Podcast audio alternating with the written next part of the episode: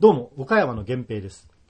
これは私のディジュリドゥの師匠が体験した話です。うんディジュリドゥというオーストラリアのアボリジンの楽器ですよね。はいボーボーっていう。そうですね。淡路島にあるシオンの山。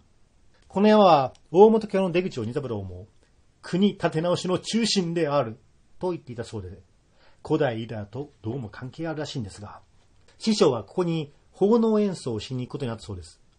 この山を祀っているある女性と他に10人ほどのグループで1時間ほど登り、本尊とされている地軸の石、はあ、地球の軸の石ってことですかね、にたどり着きました。ゴーゴーと、やたら強い風が吹いています。地軸の石は松林の中にあり、地面から突き出た平べったい形の岩で、周りを石で囲って祭壇のようにしてありました。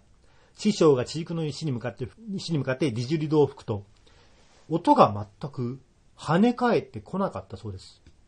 ディジュリドを演奏するときには、壁や部屋の角に向かって吹きます。音がよく跳ね返ってきて、自分の出している音がよく聞こえるからです。平べった岩なので、よく音を反射しそうなのに、吸い込まれるように音が消えていくのです。内容のディジュリドもひびが入っているかのような力のない音になり、まともに演奏できなかったそうです。なんとか体裁だけと唱えて演奏を終え、かろうじてパチパチと拍手ももらいましたが、師匠としては全く納得がいきません。下山しながら、さっき起きた現象は何だったのか、と思案に暮れていると、それを指してか、そこの地域のリーダー的な女性が、これからは好きな時に来ていただいて構いませんよ、と言ってくれました。師匠はその日の夜にまた地軸の石に向かうことに決めました。その晩、月明かりを頼りに、ディジュリル一本だけを持ち、山に入ると、ギャーギャーギャーギャーギャーギャーギャーギャーと、カラスがやたらと師匠の周囲で騒ぎ立て、何度も頭をかすめるように飛んできて威嚇するのです。風が異様に強く吹きつけ、雨も降り始めて、師匠は自分が歓迎されていないことを感じたそうです。それでも進んでいくと、徐々に三半規管がおかしくなったように平衡感覚が失われ、歩くのも困難な状態になり何度も転びました。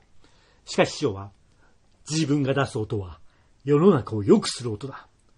その行為を邪魔することは、神でも悪魔でも許されない。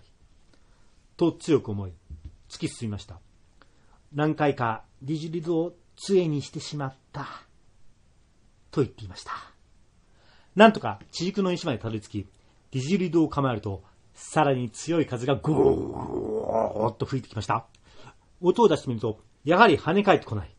カラスも相変わらず下げ立って、自分の出す音がほぼ聞こえなかったそうです。でも確かに夜中にカラスが騒ぐっておかしいですよね。うん鳥は夜中飛べないはずですからね。うんどういうことなんだ？と、地軸の石をじっと見ながら吹いていると、石の表面が歪んできて、苦しそうな表情の人の顔が次々に浮かんできたのです。師匠はパッと目をつぶり、いかんこんなもん見てたら演奏できないと、音に集中することにしました。どれくらいの時間そうして吹いたかわかりません。音が少し跳ね返ってきたのです。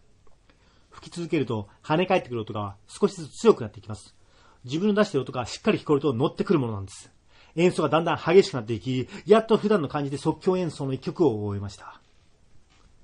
途端にあたりは完全な静寂に包まれました。雨風はぴったりと止み、カラスの鳴き声もありません。師匠は満足感を覚え、月明かりの中を気分よく下山しました。帰り道は全く問題なかったそうです。